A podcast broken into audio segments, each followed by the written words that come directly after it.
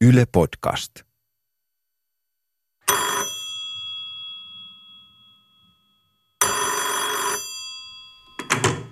Seela, Maini Marjatta, Silla, oma sukua Virtanen. Minulla on salaisuus, jonka vain minä tiedän, enkä tule sitä koskaan kertomaan. Varmaan siihen salaisuuteen liittyy tämä huikea energia jollain tavalla. Liittyykö? Sekin ja sitten siihen liittyy, mä haluaisin käyttää nyt tässä semmoista sanaa kuin erotiikka, joka on mun lempisana, kun puhutaan teatterista ja näyttämöstä.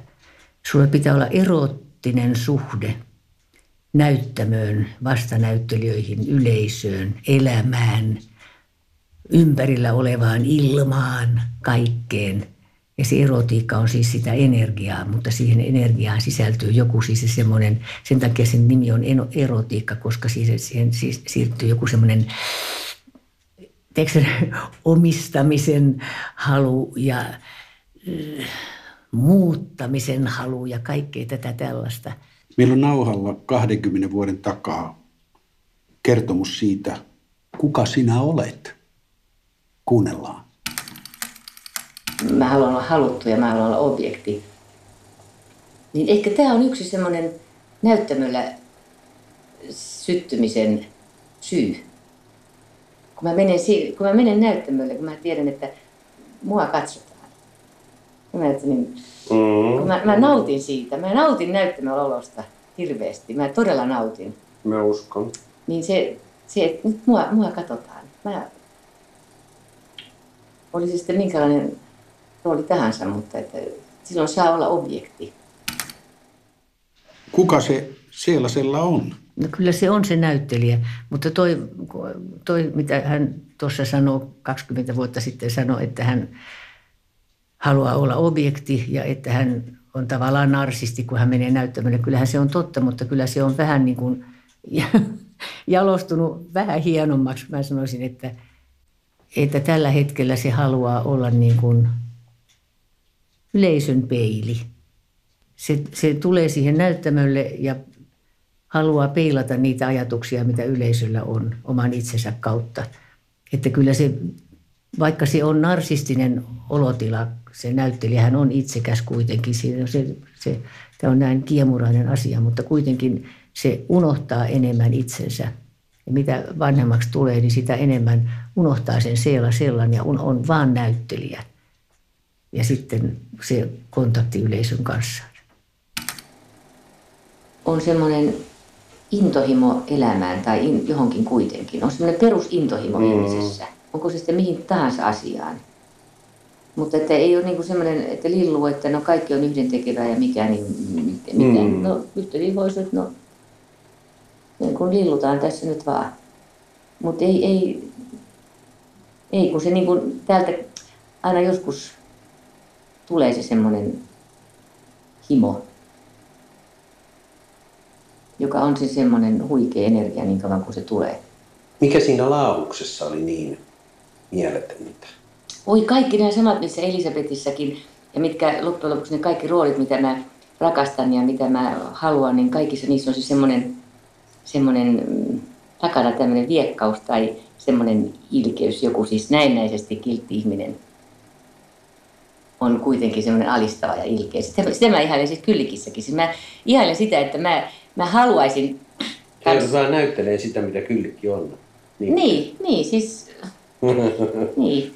Että kun mua ärsyttää, että mä oon kiltti, mä haluaisin olla. Ja kun mä en ole kuitenkaan, mä en niin hirveän kiltti ole, mutta se on vaan niin kuin niin, tai on mä nyt kiltti. Mä. Mutta mä rakastan olla sitten semmoinen pirullinen, kun mä saan olla näyttämällä, niin musta se Mutta on, onko kiltteys sitten jotenkin susta vähempiarvoista kuin se, että osaa olla kova ja viekas? Se jää aina toiseksi. Kiltti ihminen jää aina toiseksi. Sä oot puhunut joskus tämmöisestä käsitteestä kuin hahmon synnyttäminen. Mitä sä tarkoitat sillä? No, luoda se kokonaisuus siitä henkilöstä, niin se, se tietysti alkaa siitä sen, sen ihmisen ajatuksista. minkälainen arvomaailma sillä on, miten se, miten se hahmottaa ympärillä olevaan, olevan maailman ja ihmiset. Mutta sitten sen jälkeen se täytyy muuttua siihen kroppaan, miten se, seisooko se jalat maassa tukevasti vai onko se vähän varuillaan, kulkeeko se matalilla kengillä vai korkeilla koroilla, onko se, pukeutuuko se varmasti vai epävarmasti, miten se kampaa hiuksensa, miten, miltä se haluaa näyttää ulospäin, onko se se, mitä hän todella haluaa näyttää vai onko se se, mitä hän haluaa muiden näkevän hänessä. Kaikki nämä tämmöiset luo yhdessä sitten, se on pitkä prosessi ennen kuin pääsee siihen, että se on se hahmo. Nyt se on se, tämä hahmo, minkä mä haluan esittää ihmisille, näyttää ihmisille. Näyttää, että tämä, tämän, tältä se näyttää ulkoapäin, mutta sitten sisältäpäin se voi olla ihan toisenlainen, sitten löytää se sisäinen hahmo, se on vielä erikseen. Mutta tämä hahmon luominen, se on se, siis niin se harjoitusvaihe on niin mielenkiintoinen, mutta sitten kaikkein kamalinta siinä on, että kun sä et voi nopeuttaa tätä prosessia, sä et voi päättää yhtäkkiä, että se ajatteleekin näin tai noin. Kun se riippuu seuraavan päivän harjoituksesta, kun joku muu antaa uuden impulssin ja se sotkee kaikki, mitä sä oot ajatellut. Sä et pysty sitä nopeuttaa sitä prosessia. Se käy omalla tahdollaan vai voimallaan ja valmistuu, jos valmistuu. Ja sä puhut monta kertaa kahdesta käsitteestä, näyttäjästä ja näyttelijästä. Mä vihaan sanaa näyttelijä, koska siihen on tullut meidän kielessä tämmöinen negatiivinen sana, koska käy privaatissakin sanotaan, että no ei se nyt ole oikeasti, se vaan näyttelee sitä ja sitten se näyttelee, kato, että se on mukaan olevina, se näyttelee sitä. Siihen tulee heti tämä, että se ei ole tosissaan. Sen takia mä haluaisin sanoa, että se on, mä oon näyttäjä. Mä näytän sen ihmisen tunteet, sen ihmisen ulkoisen habituksen niin paljon kuin mä nyt pystyn siihen. Mutta mä en näyttele sitä, vaan mä näytän sen. Ja tämä on kaikissa muissa kielissä, hän ei ole tämmöistä sanaa, siis ei tule tämmöistä negatiivista. Skådespelari, pelata leikkiä, Schauspielerin, siis siinä on, niin on kaikissa tämä leikkiä, action, actor, toimia – Kaikissa muissa on joku toiminta, joku tämmöinen leikkiminen. Lapshan ei näyttele leikkimistä, vaan se leikkii tosissaan. Tämä on just se, mikä se on. Ja sen takia tämä näyttelijä, niin se, siihen on tullut vaan tämmöinen.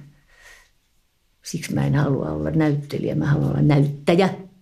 Sä oot pohtinut myös roolihahmon ikää. Kuunnellaan siitä pätkä. No itse asiassa sitten on semmoisia tois, toisella, toisella lailla vaikuttavia tärkeitä, niin kuin tämä hämäläisen säädyllinen ja kadotettu.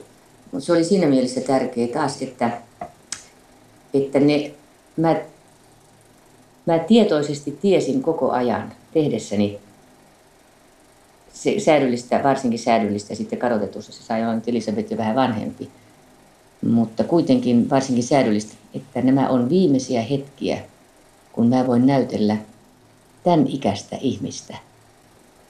Ja se on aika järkky tunne, täällä takana näyttelijä, näyttelijä kuitenkin, silloin, silloin jotenkin,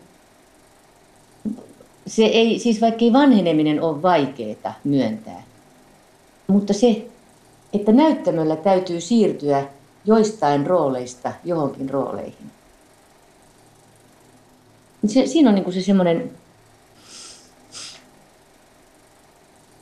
semmoinen kaiho, kaiho, että nämä, nämä tuntemukset, näiden ihmisten rakastumiset ja vihat ja tuntemiset, tämän ikäpolven nämä tunteet on multa ohi. Mulla on nyt opeteltava toisenlaisten ihmisten tunteet. Vaikka itse, siis nämä on niin kuin hullua jotenkin, tiedätkö näyt, näytelmissä, että mun täytyy näytelmissä monasti kuvata, sanotaan nyt oma ikäni, mä täytän 62 tammikuussa, ei kun mikä helvetin joulukuussa. että mun täytyy näytelmissä sitten useimmiten tässä iässä, mitä mä nyt näyttelin, niin näytellä siis tämmöisiä lähemmäs 60 tai tämän ikäisen ihmisen mm. oletettuja ajatuksia ja oletettuja tätä, tätä näin. Mutta kuitenkin tosiasia on niin, että, että se, se minä, joka olen minä, niin ei se ajattele niin kuin 60 Siis kyllä mä oon huomattavasti nuorempi tai ajattelen toisella tavalla edelleen. Tästä, tästä tulee monta kertaa sellainen ristiriita, että, että tehdäänkö näyttämöllä sittenkin roolit ja iät vähän kliseeksi.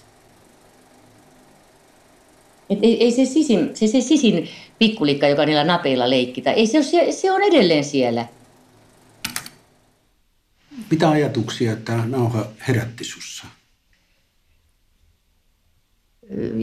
Sitä, että esimerkiksi nyt, nyt kun minä täytän, että mikä helkutin tammikuun tai joulukuun nyt onkin sitten 82, niin on ihanaa, että tämän ikäinen ihminen saa vielä näytellä, koska kun, kun on, jos näytelmissä on vanhoja ihmisiä, niin, tot, niin siihen tulee toisenlainen luottamus, jos sitä, niitä asioita kertoo todella vanha ihminen, joka on käynyt jo läpi jotain ja joutunut miettimään jo jotakin, että sillä on niin kuin suhde tähän vanhuuteen nimenomaan. Niin siitä, siitä tulee semmoinen turva ja sitten tietysti